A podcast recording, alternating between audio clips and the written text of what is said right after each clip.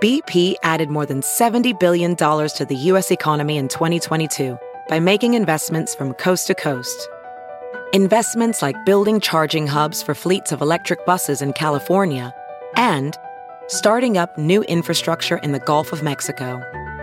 It's and, not or. See what doing both means for energy nationwide at bp.com/investing in America.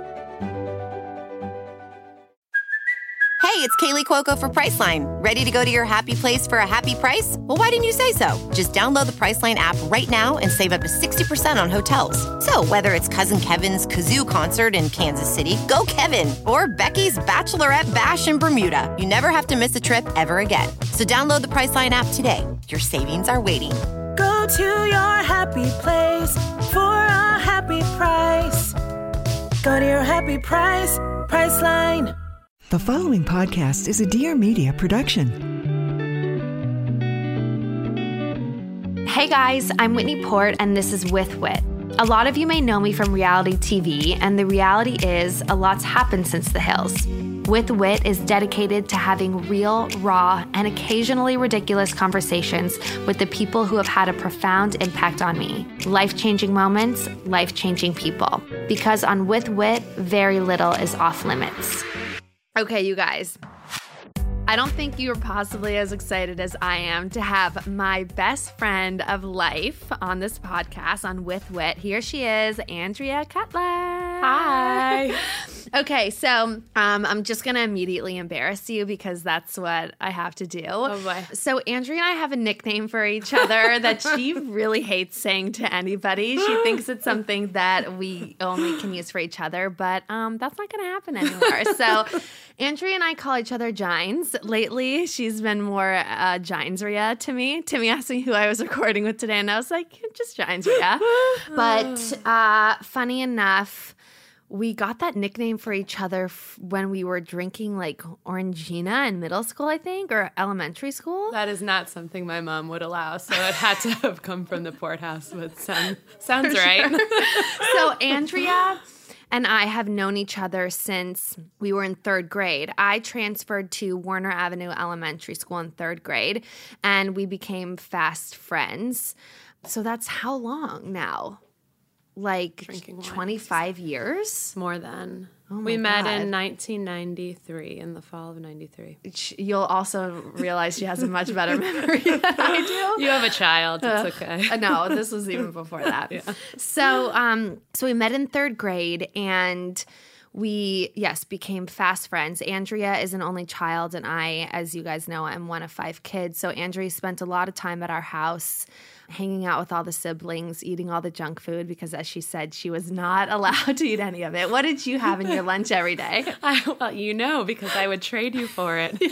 Whitney would have Cheez-Its and fruit nibbles. I would have a turkey sandwich, a box of lemonade, and an apple. And I would give you my apple for all of your food. Oh, my God. That's so typical. I know. I'd be like, I don't even want the Cheez-Its and the fruit nibbles. Just give me the apple. I would just park myself in your parents' pantry like every single weekend. Yeah, it's like, where's Andrea? Just like shoveling food. Her parents starved her. That lunch was literally the same every single day. It was like Groundhog Day. Totally. Oh my gosh. But that's kind of how you are now. I was just going to say that. You're a creature of habit. Andrea likes to go to the same restaurant every time I'm in New York. She wants to eat the same foods, right? Mm-hmm. She likes to have a routine. Yeah, you are that kind of person. I do. It's a control thing. I don't blame you. Yeah. I know. Life feels a little easier when you have more control over it. Totally. So, okay, so we've known each other for that long. I actually ran for president in fifth grade. Mm-hmm. And did you run as well? I sure did. Okay. So ran against you every year. So Andrea and I ran against each other in office. And unfortunately for her, I won in fifth grade. And she had no ego and offered herself up as my bodyguard. That's true. It's true. Always and my bodyguard. Paige Port, your little sister, was the third grade secretary. Right. Which, like, what did you guys even do? Nothing. Zero. Yeah. So we left fifth grade. We went to Paul Revere for 1 year, and then we parted ways. You went to Brentwood High School. I went to Crossroads. Mm-hmm.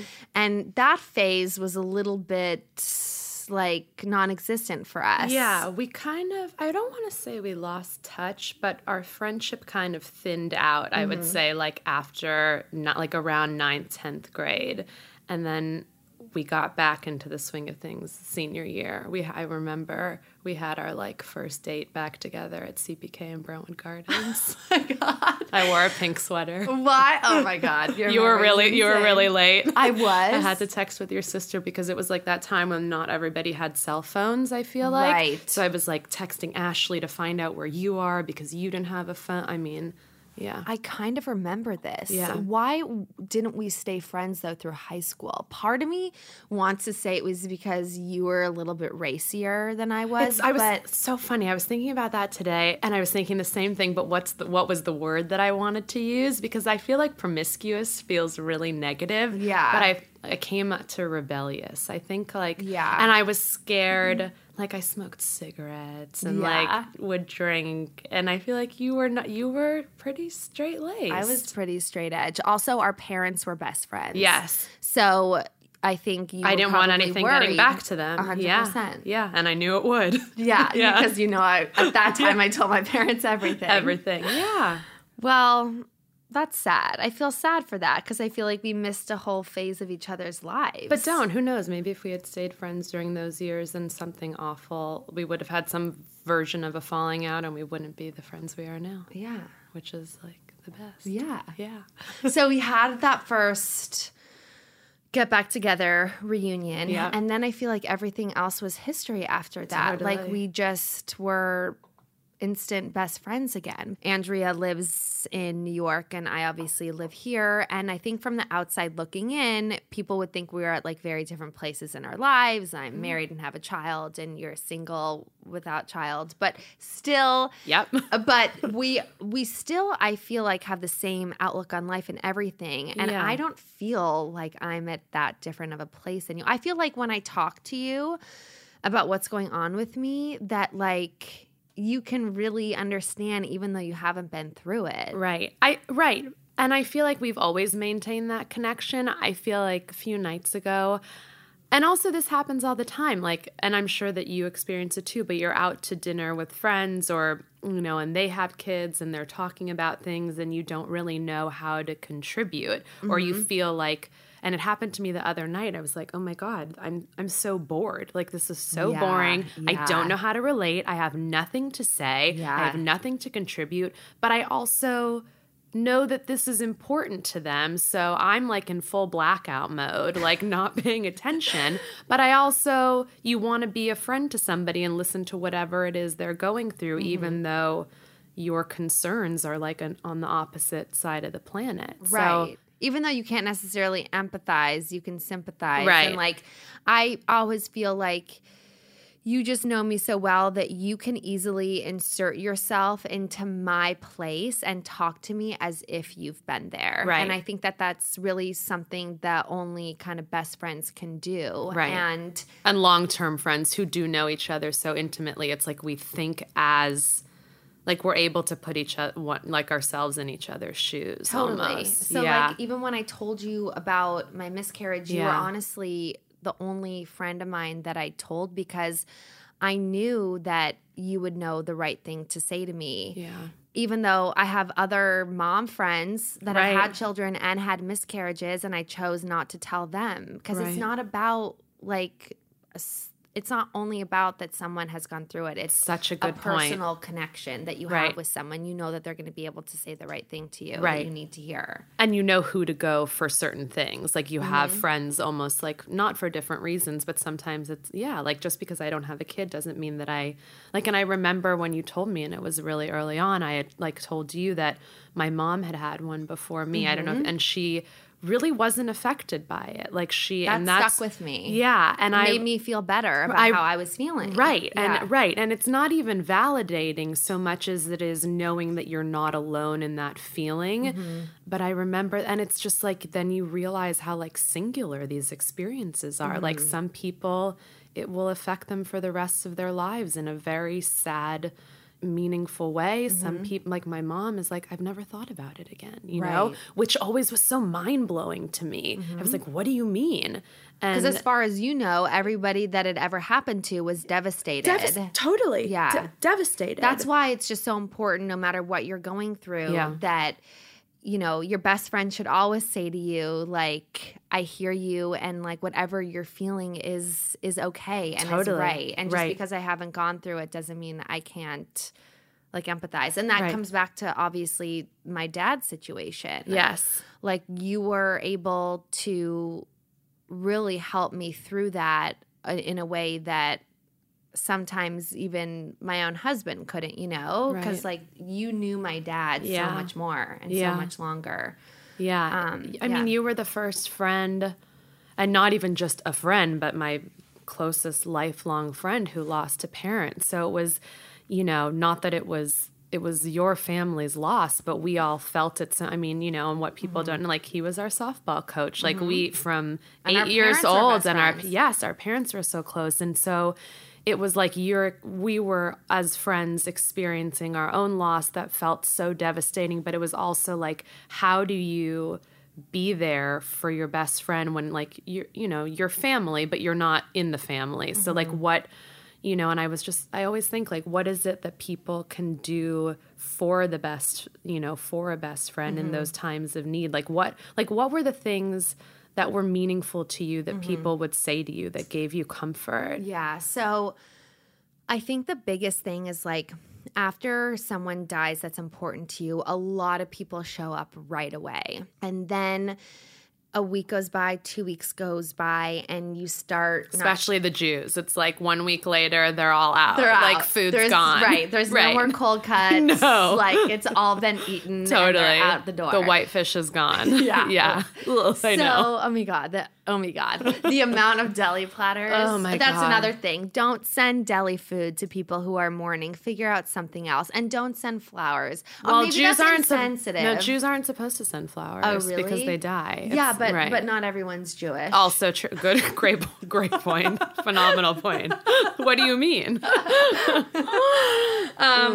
But yeah, so I think that one, it's really the staying power. It's really, if you really care about someone, you don't have to force yourself to remember that you need to be there for someone. However, life does get crazy, and sometimes we forget, and I forget things. Like I forget to check up on you after big things happen to you, and for me, I don't feel like that means I care about you any less. It just means, I don't know, life happens, and so you don't – it's not like who can show up more, but I think it's about – when you are thinking about it, to take that moment to write them a text or call them right away, not wait for the right moment. Just do it in that moment, and just to ask them like you do, just checking in, how are you? Right. You know, it doesn't have to be like a whole long drawn out thing, but just that someone is thinking about you, even if it is just a text that says like thinking about you. Totally. Makes like, the difference. It makes a difference. It makes you feel not so alone. Mm-hmm. And then when you are feeling so down, it makes you feel like you can turn to that person, and they're not going to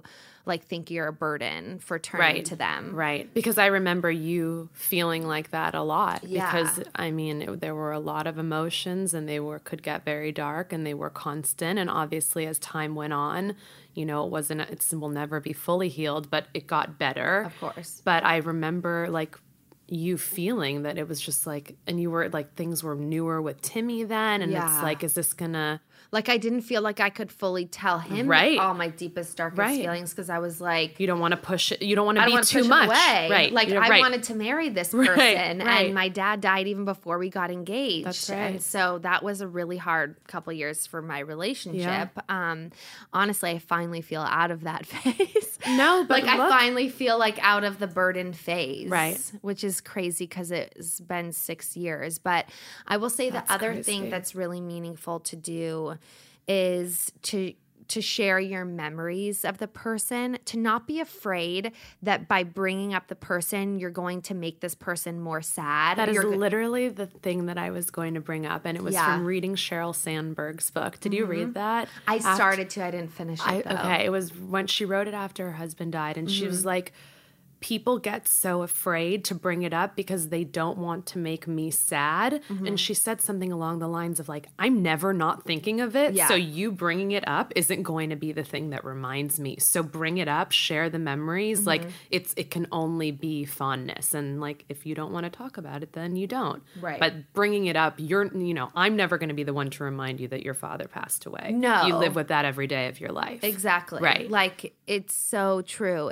We are always thinking about it, and I think people don't realize how much we are thinking about it. Right. And I said this to someone else that was on this podcast. They were a couple, and her mom passed away. And she said, like, I wish that he would just ask me about it more. I wish he would just bring it up randomly and be like, I know it's been a while since we talked about your mom. Like, right. Do you want to talk about it? How are you feeling about it? Right. So I think those random check-ins are really important. And when Timmy does it and when you do it, I feel this level of closeness and love from you that just you don't get often. Right. So. Yeah, I mean, I feel like I always would think like, oh, I just had like a funny memory of Jeff, like when we got drunk at the Standard and the next day we went to the clothing show and he was like, I walked back to my hotel last night after those upside down pineapple whatever. Like whatever. Who drinks that? Who did he spill the martini on? That actress from Entourage. That's right. Right? Yeah. He spilled a drink on this actress from Entourage. It was so embarrassing. But then the next day he was so like, I walked back to my hotel last night and the walls were closing in on me. And like, for whatever reason, it's just like, and this was, somebody who we knew in like our innocence too, all throughout like then into our 20s of being able to do that with him. And it was just like, it always makes me smile. Yeah. But you never know, if bringing that up will be a happy memory or just, you don't want to send anybody into like a spiral of darkness. No, it's not. I mean, it gets you thinking about it, but it's like you said, you're already thinking about it and you want to keep his memory alive because I'm also starting to forget a lot of things. Yeah. And in general, like I just am very forgetful and you are constantly reminding me of things. So the fact that someone else has stories that I may have forgotten or I didn't know, like keep his memory alive for me. And that's so important. Totally. I remember reading another thing and I always try to do this when I check in with you, also from Sheryl Sandberg's book, which I read after a breakup. Obviously not the same thing, but it was like coping with loss in another way. Yeah. And I thought I could gain something and I did. And something so interesting she said is when you ask somebody how they're doing, don't say, how are you doing, but say, how are you doing today? Because it makes it so much more, it's not so big when you're it's like, how are you doing? I don't answer. Right. I don't know. I'm depressed. What happens tomorrow? I'm sad. I'm this. But how are you doing today is like so much more tangible. And it's like, I'm having a hard moment, but I'm looking forward to dinner with my friends later or whatever it may be. And so it kind of gets you just thinking right now and like not so overwhelmed with like everything that is to come. With the past and the future. Right. Yeah, because I mean, that is just a good thing to do in general. Totally. Because it keeps people in the moment. There's no reason why we should have to like overthink how we're doing if we don't have to. No, like we always say, nothing needs to be figured out today if we don't need it to. Yeah, I mean, but you and I need to practice what we preach because we're like queen of spiraling out. Spiraling out, of overanalyzing things, talking things over and over and over.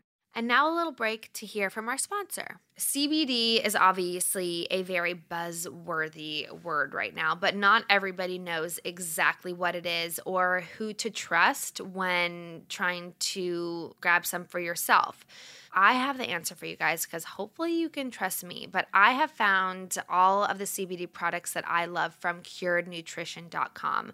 Cured Nutrition is a holistic supplement company based in Boulder, Colorado. Boulder, Colorado is like the mecca for all wellness industry products. In addition to their 100% locally sourced Colorado hemp extracts, Cured also guarantees a super rigorous quality control system. For me, that's very, very, very important. I rely on their transparency. They even publish all the details directly onto their website, curednutrition.com. So you really know that they are getting the true potential out of the hemp plant with the comfort of knowing that they're also using the highest quality products. Okay, If you don't really know a lot about CBD, here's what it's used for. It's used to calm, it's used for stress relief, and it's used for anti-inflammatory properties. I'm sure so many of you out there could use some relief in these categories, but Cured didn't only stop at CBD. They have so many products that have been created for all aspects of a solid wellness routine. So whether you're looking for something really maximum strength or full spectrum or THC-free oil, or gel caps, or even the cookie dough, CBD-infused cookie dough for on-the-go snacking, but also just like on-the-go stress relief, which I'm sure a lot of us need. They have so many great different things. Also, sleep. Sleep is something that a lot of us struggle with. They have a Rise option and a Zen option, which really help calm you as well as waking you naturally. If you're worried about jumping through hoops to get your hands on your own Cured Nutrition products, don't be. The company ships their products to all 50 states. You can find my favorite products like the Spot Treating Salve, which is amazing for my headaches, and also the CBD infused cookie dough at curednutrition.com. And I am here today to not only tell you about CBD, but to give you a special code so you can get a discount. All With Wit listeners can use the code WHIT, that's WHIT, at checkout to save 15%. That's curednutrition.com, code WHIT. As always, I'll include a link to their site in the show notes. So if you try them out, let me know. Let me know what you like. Let me know what worked for you. I'm always looking for suggestions.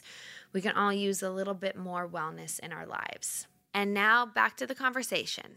So I moved to New York after filming The Hills. I moved to New York to film The City. And Andrea moved to New York a year after I moved, right? I remember just like praying for you to come to New York. I came. Praying, and you came. Yeah. And those were some of the best years of our lives. I mean, they were wild. Every time I always think like if I ever leave New York, I'll be able to really look back on it and say, we did the thing. Like, we totally did everything. What did we do? I don't know. We went out a lot. Yes. To, like, the clubs. All the time. I feel like we were getting in everywhere. We thought we were really cool. We would just, like, get drinks and, I don't even know, dance. We danced a lot. We did dance. I remember one of the first nights you came into New York, you went to the Gramercy Hotel to the Rose Bar. Yes. And we went to order a glass. Where you, like, couldn't get in at the time. Right. And we went to order a glass of champagne. And I remember each glass of champagne was, like, $24. And we were like, okay, that's it. We'll split one. We can't afford this. Oh my God, that was total shock for us. Shocked. I was a personal assistant. I was one of two personal assistants to Robert De Niro at the time, which was wacky. It was my first job in the entertainment industry, which is what I've been doing for the last 10 years since. But it was like my real introduction into that world.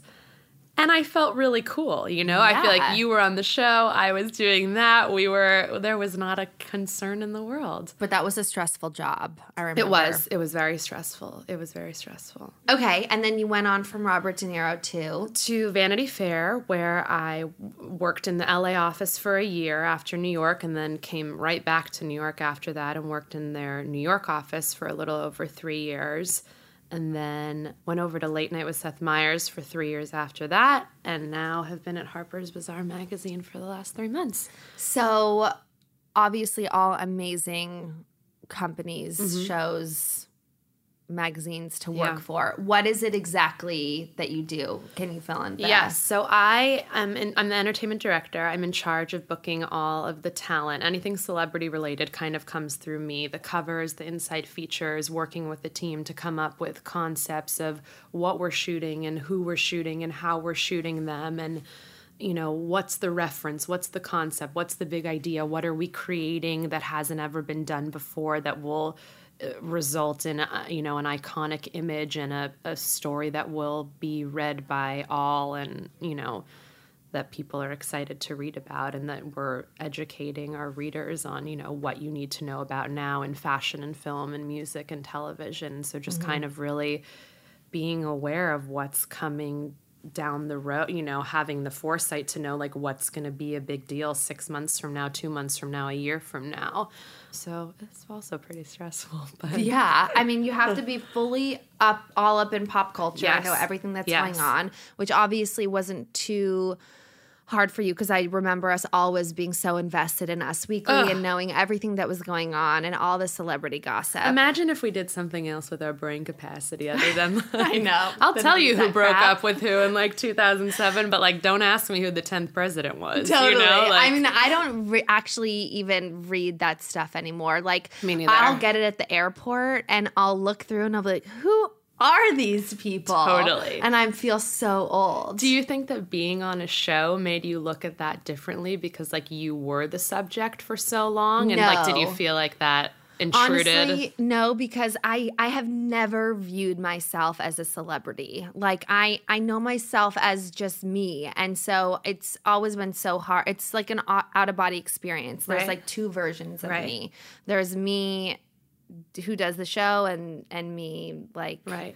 I guess that as your friend, I feel that way, too. Like, it's so... Like, when people come up to you, I'm like, wait, what?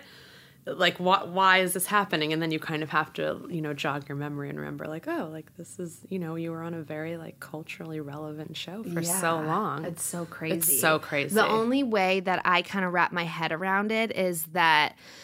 Like, if I see a reality star that I love now. Right. Like who? Like, last week, I saw the whole cast of Vanderpump Rules at our Hills premiere party. And I was like, what are they doing here? And I freaked out. And I was so excited.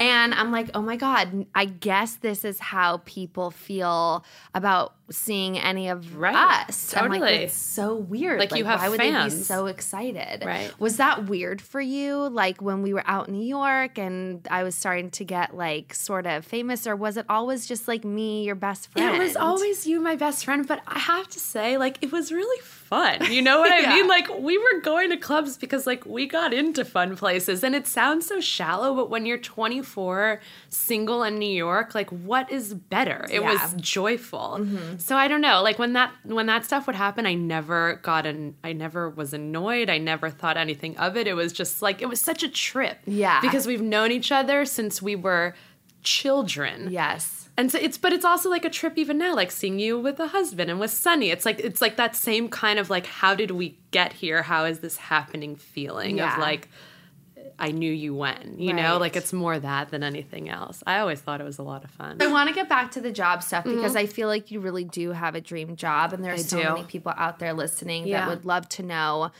some tips of how you got here. You know, how networking has been so important for you, about how who you know is so important. And that's something that I need to learn too, because I really don't like networking. Okay. So just some tips of how you got to where you're at. Yeah. I mean, the funny thing is I wish that I could say like, 8 years of summer internships paid off, but I was a camp counselor every summer but one. Yeah, Andrea's a big camp girl. I love camp.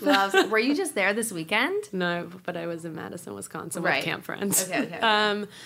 So I did one internship one summer between junior and senior year of college, and that is literally how my entire trajectory started, because I kept in touch with somebody from that production company who set me up with someone in New York who got me into De Niro's office. Right. And I working as a second assistant got me my next job as a first assistant at Vanity Fair. I mean, so I don't think that there's any formula. It actually kind of makes me sad that people have to intern every summer, because I think that, like, truly my most valuable, like, life, love, everything lessons did come from working at a camp. And, like, I met my, you know... of my first love there. Some of my best friends are from there, working with kids, teaching every day, having to be on every day. Like those things like taught me such valuable life lessons. But I get things, you know, that was 15 years ago. Things work so differently now. But I think that the one thing that I come across a lot when I like meet with young kids, and I say yes to every meeting because people always said yes to me, and I would not like be where I am now if like the big time editors didn't say yes to meeting with nobody me 10 years ago. So anybody that reaches out to you, you say yes. For the most part, yeah. That's incredible. Yeah. I mean, luckily, like, there aren't that many people. I mean, I've had cold calls that, like, I will schedule calls. I take the meet. I really do. That's amazing. Just because you never know. Sometimes kids do blow you away, and then I'll really get behind them because I think that there's value in that. Mm-hmm. I don't know. I just feel like somebody recognized it in me, and I'm so grateful for that, that like I will do whatever I can.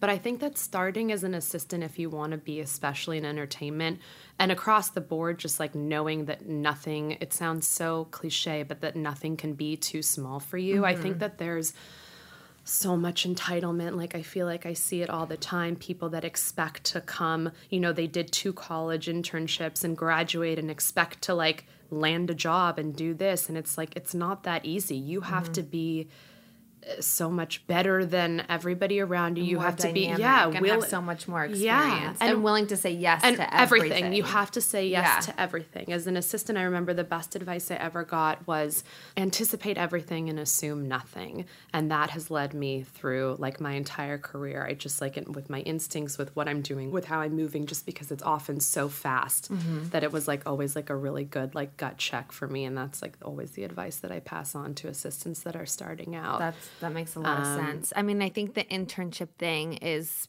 by far the most like solid foundation to get your career going. Whenever anybody asks me how to start in fashion, I say you just have to get an internship. Like, doesn't matter if it's for a PR company or for a magazine or for a designer. Like, just do something in the industry, and then you will make connections, and you will also fine tune exactly what you want to do. It's like dating, like like you learn what you like and you learn what you don't like. At 22, it's fine to take the whatever job. I think that people just get so laser focused on like, I'm going into producing, so I'm only going to work for a production company. And I tell those kids, like, go work for an agency, go work for a PR company. You're learning Hollywood. Like, whatever you're doing, just get in the door, because if you're the kind of person that's going to do well, you will make the connections you need to make in whatever company and get eventually to the place. Like, I didn't think I was going to be still technically someone's assistant at 30, but I was. Right. And now I'm 34 and I'm the entertainment director of like a big magazine. So like sometimes things aren't where you thought they would be, but like keep your head down, do the work. Do not ever expect that you are to be given anything at any time. Yeah. And I don't know. It's not just like going up this staircase and every step is in this linear direction towards the top. Like, it's all over the place. It's up and down. It's all around. And I do think the assistant thing is big. I think a lot of people could maybe turn their nose down at saying they're an assistant or even thinking about the word assistant, but you really are having to do so many different jobs and be so many different types of people to this person that it's like such invaluable experience. Completely. And I mean, it's funny. I was thinking about, I was on a shoot this morning, and what am I doing? Like, I'm getting people coffee. Yeah. I'm ordering drinks. I am making sure the trains run on time. So like, yes, I have what seems like a big job, but at the end of the day, I'm 10 years in, and like those things are still things that I do, and it's part of the gig. And I would never even think twice of like it being a lesser task. It's like, this is what it is. And if you're not up for like still making copies and getting people drinks, like you probably shouldn't be in this industry. Right. Because that's what I'm doing now. Like, totally. So much of my job right now, even though it looks like I'm doing all this stuff on social media and I'm filming a TV show and I'm recording a podcast and I'm getting hair and makeup and dressing up, like, honestly, half of what I do, if not more, is all scheduling, logistics, details, finances, like just having to do the little nitty-gritty details of keeping a business running. But are you learning? And so much.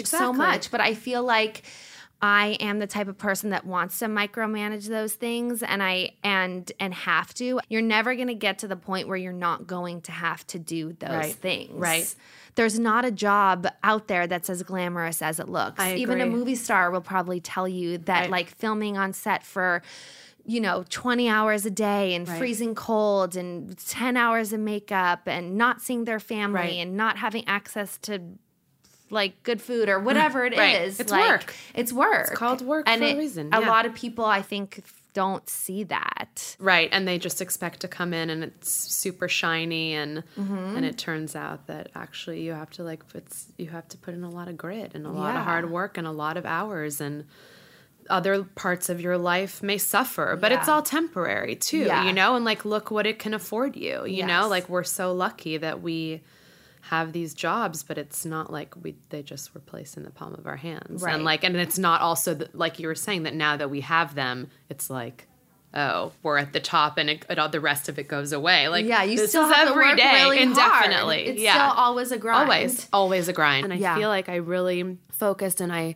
you know, speaking so much about like the trajectory upward without ever speaking about how many rejections there were and like how I, you know, on my way to like landing the jobs that I wanted and like truly dream job after dream job, that there were like unpaid internships in my 20s and like nannying, and I interviewed for Vanity Fair twice before I got the job, and like I totally forgot about that. Like GQ, Interview Magazine, 17 Magazine, Teen Vogue. I mean, every single one said no until, you know, the one said yes. And then even when I was there and looking for a new job, it was like more and more and more and other TV shows. And it was like, how do you ever get to the next place if nobody's willing to take a risk on you until somebody does? Right. You know? And you also like, you don't know how far to go. You keep getting no's. It's like, okay, when is this going to be enough? And when am I going to have to be like, this isn't for me. I need to switch careers. Right.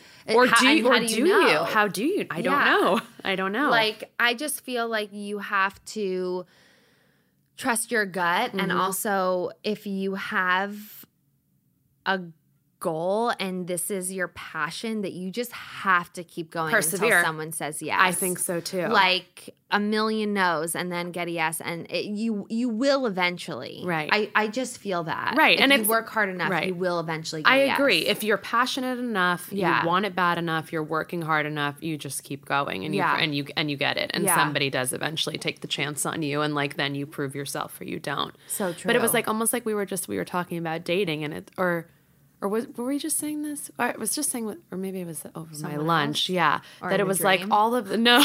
I'm always like, was that in a dream or is that a true story that I just told? Fully have that at least once a week also.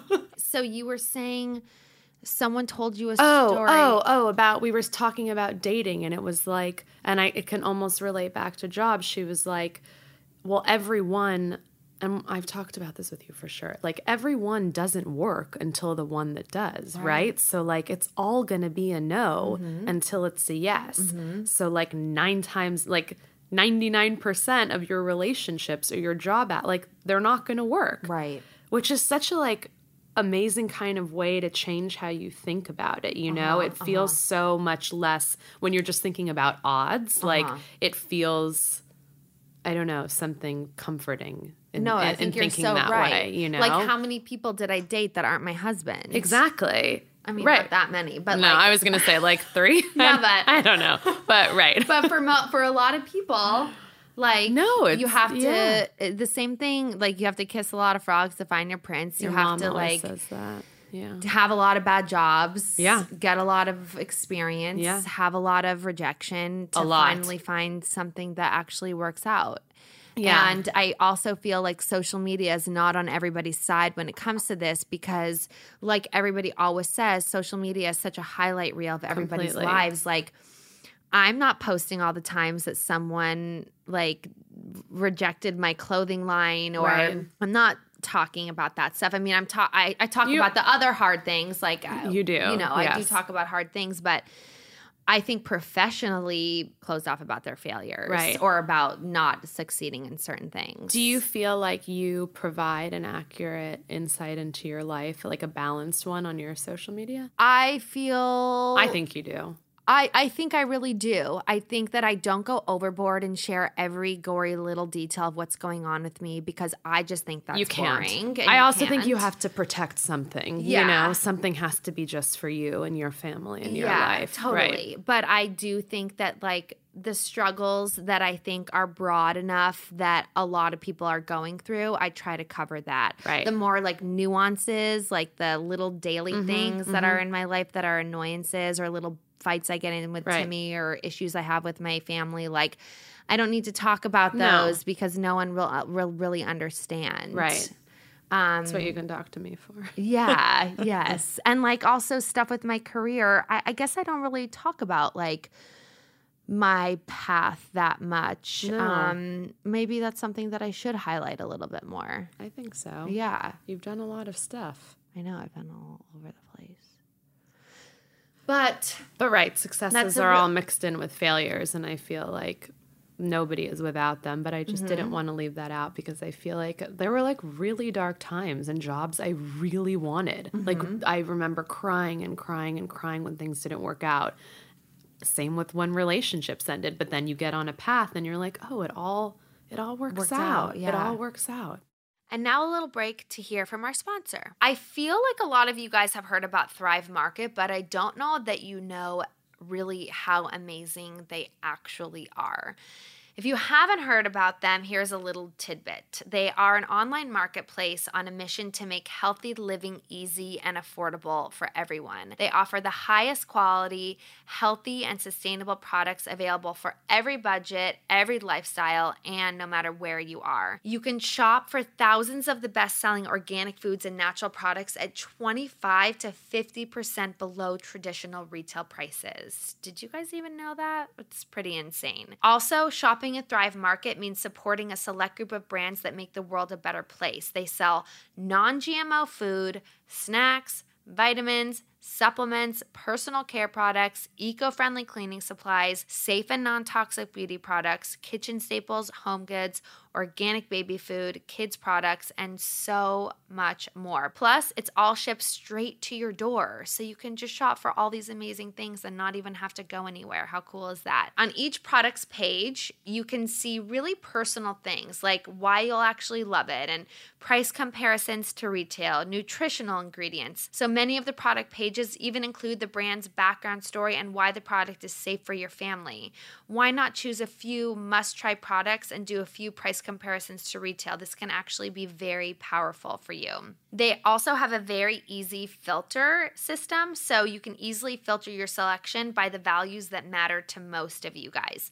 For me, I especially love shopping for wine on Thrive Market because I like to get organic wines. But for you guys, you can really personalize it. So whether you're paleo, gluten-free, vegan, kosher, also including non-GMO, sustainably farmed, fair trade certified, BPA free, and so much more. We spend so much of our time reading labels, but we really don't have to with Thrive Market. If you guys want to take advantage of all of this, which I highly, highly, highly recommend, I am going to get you 25% off your first order and a free 30-day trial.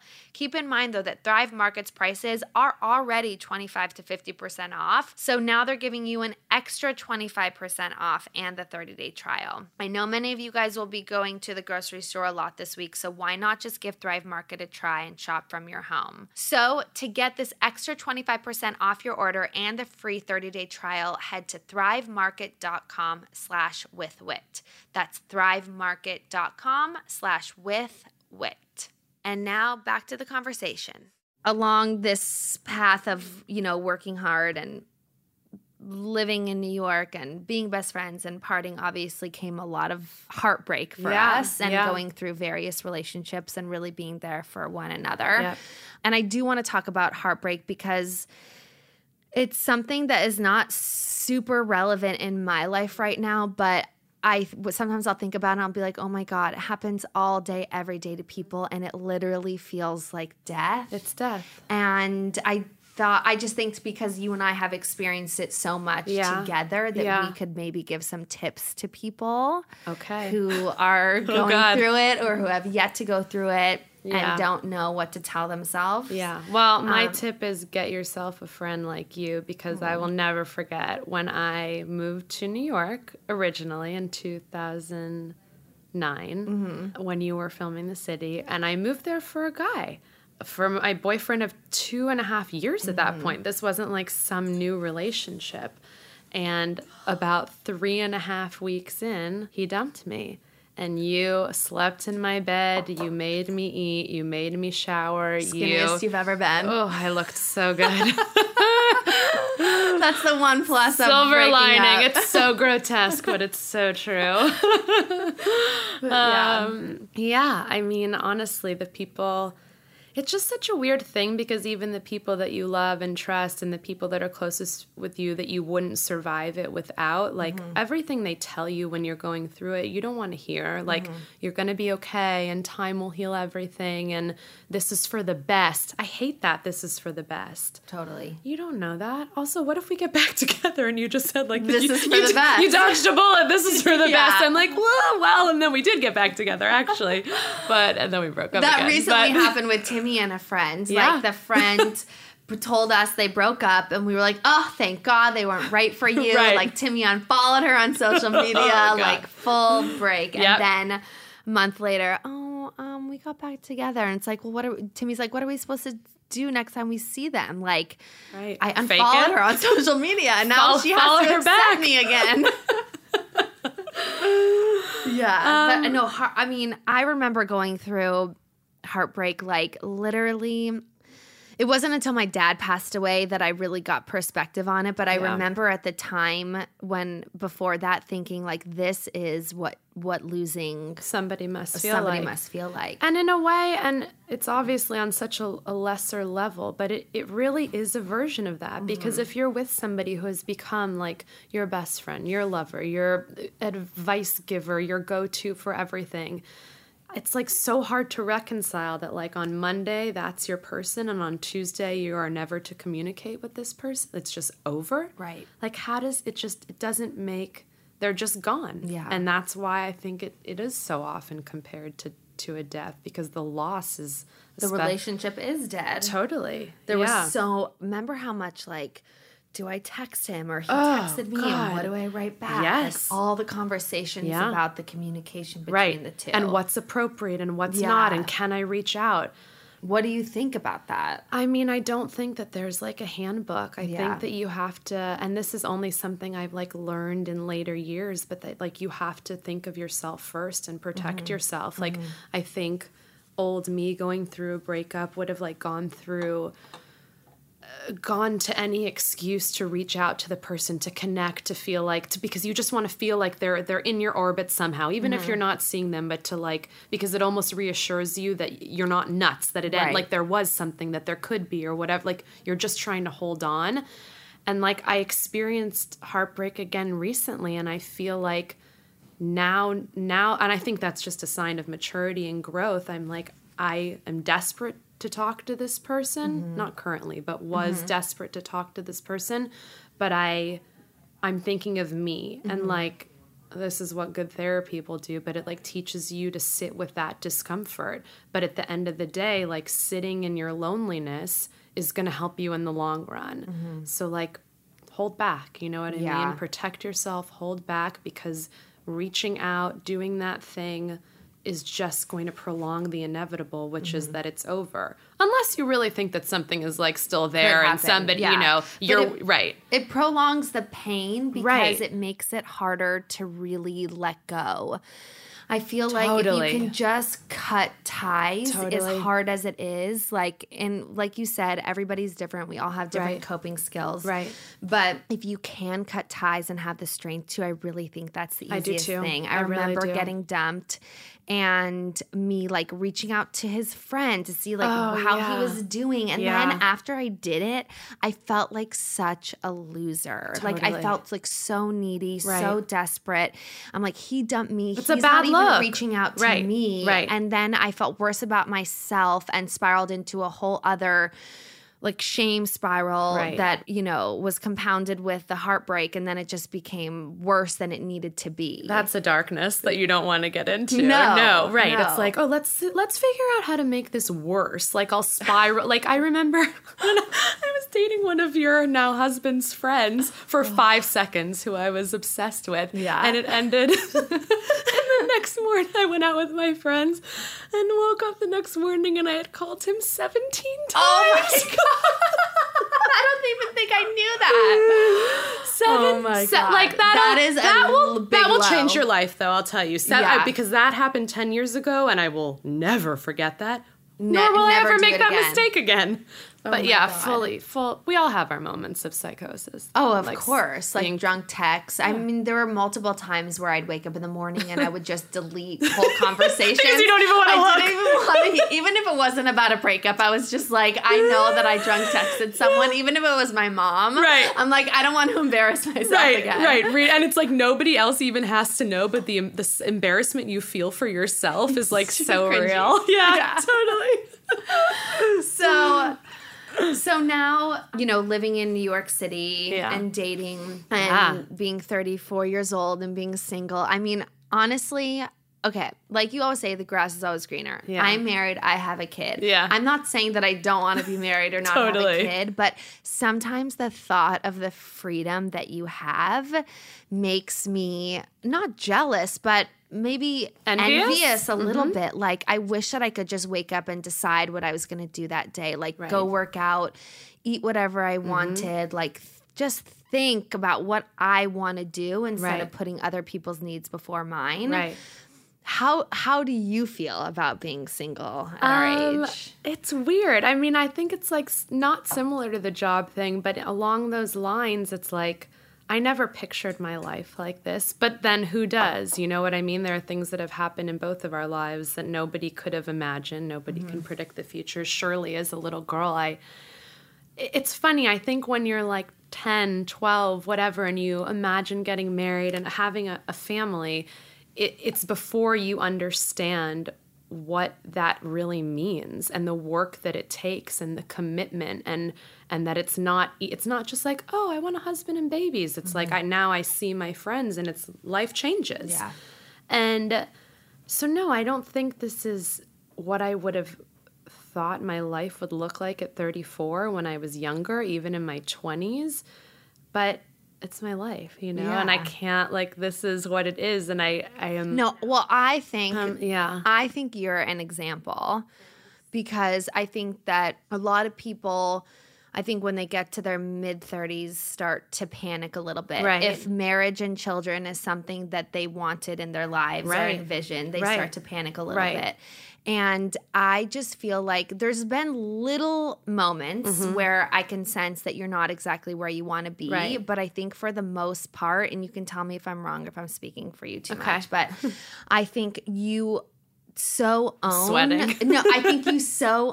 who you are, and you have come such a long way, and you know exactly what you want and need now, and you're so confident, and you won't let a man run you around, and if he's gonna waste your time, you are so open and honest with him, and you will give it up. And I just feel like there are not a lot of women out there at our age that have the confidence to be like that. Right. And so thank you. I mean, look, amazing. Thank you. I mean, like, I get sad on Sundays, like most people, you know, like, it's like, sure, I look at you and thank God, like, I love to be like bringing my husband and baby to the park to go play with Timmy and Sunny. And like, there's a version of like what life would look like if it were that now. But I also, like you said, I don't know. I think I also just came to learn that, like, I'd rather be on my own than be in bad company. And, like, it's not worth it to, like, date the wrong person just because you're trying to make it something it's not, or because you care about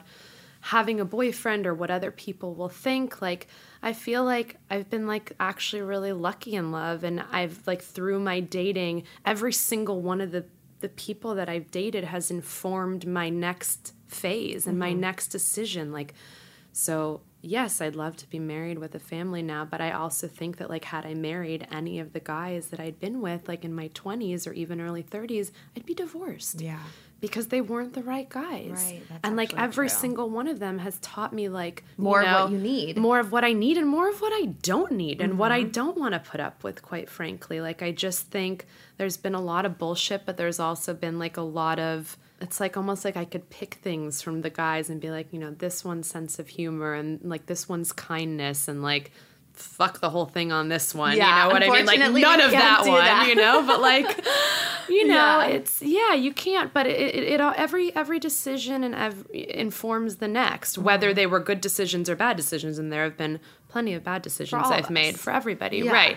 So I think you just have to, I don't know, learn something so that it's not wasted, you know, and take it to the next. And also just be okay sitting in the body that you're in right now. Totally. In the environment that you're in. Sit in it. And just trying to be like, this is what's happening to me right now. I'm not going to sit and feel sorry for myself. But I do. I have moments. Like, but we all do. You don't do that all the time, all day, every day. Because if you did... You'd know. I would know. And you would be a mess. And you wouldn't attract anyone, friends or lovers. Right. And that's not the person that you are. But I think that, yes, it is human to have those moments. And we all do. We all feel sorry for ourselves about various things, whether we're single or not. But you definitely... are empowered in who you are right now, and you're always trying to make yourself the best version of yourself. And I think in doing that work, like, he's gonna come along. Yeah, I'm not concerned that he won't. I feel like it, like it just hasn't been your time yet. Yeah, or we'll see. Yeah, or maybe No, I don't know. Yeah, I don't feel nervous that it's never going to happen, but certainly on some days I wish that it would just hurry up already. Yeah, on some days or on Sundays? Both. Especially Sundays. That shit gets dark. Yeah, Sundays are bad for everybody. Literally in a full body. It's hot in here. Is it, or am I just nervous? We can wrap it up. Oh, do we have to? No, but what else do you want to talk about? I don't know. Do you think we've helped people? Do you want to tell the Leo story? Oh, my God. Yes, duh. Okay, so one crazy night in New York. Actually, you should tell this story because you'll remember it better. I will. But you guys, I have been dying to tell people this story for ages. Because nobody believes you? I feel like whenever I tell it to friends, no one believes me. And so can you just validate the story, please? Yeah, I'm in. Okay. So we went to Avenue, and this was... you know, late aughts, like 2009. That's the thing people say. Oh my God, I've never heard that. Yeah, say it. It's cool. Okay. 2009, we go to the club, we go to Avenue. Rihanna is there at a table. God, this is how it all started. Right. Rihanna is there and comes up to you to tell you... starting over. We go to the club, Rihanna's there at the front table. You go to her to tell her that your ex-brother-in-law wrote the song S.O.S., which was, like, her big hit. This was, like, before she was a thing. S.O.S., please. Someone help me. It's not healthy for me to feel this. Okay. We got it. Yeah.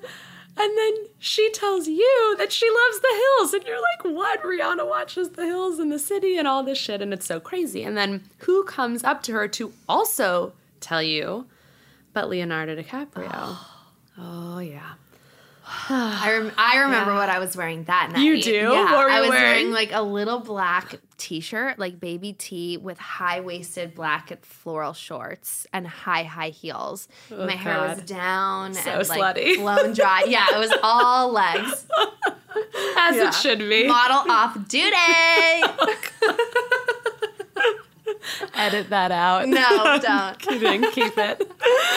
So, and then Leo comes up to you and starts... Leonardo DiCaprio, by the way, you guys, if you didn't hear the first time. Yeah. Comes up to you to also, like, insinuated that, like, he had missed the week prior's episode, and you're, like, your head is spinning, like, wait, is he telling me he watches The City? This is very confusing, but also incredible. Mm-hmm. So there was a phone number exchange. Then we went to One Oak around the corner because he was going there with his friends and asked if we would meet him, which, like, yes. Obviously. And then I remember dancing alone on the dance floor because you were, like, in a corner talking to him, and I didn't want to intrude but also, like, couldn't leave.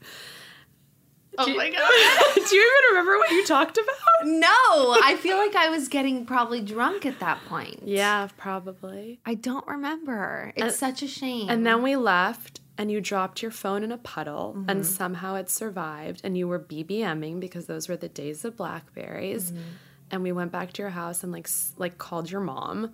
Yes. And sat on the kitchen floor like eating challah, like constructing text messages until literally 6 o'clock in the morning when we were like, God, we have to call this a day. Like, surely he'll be around tomorrow.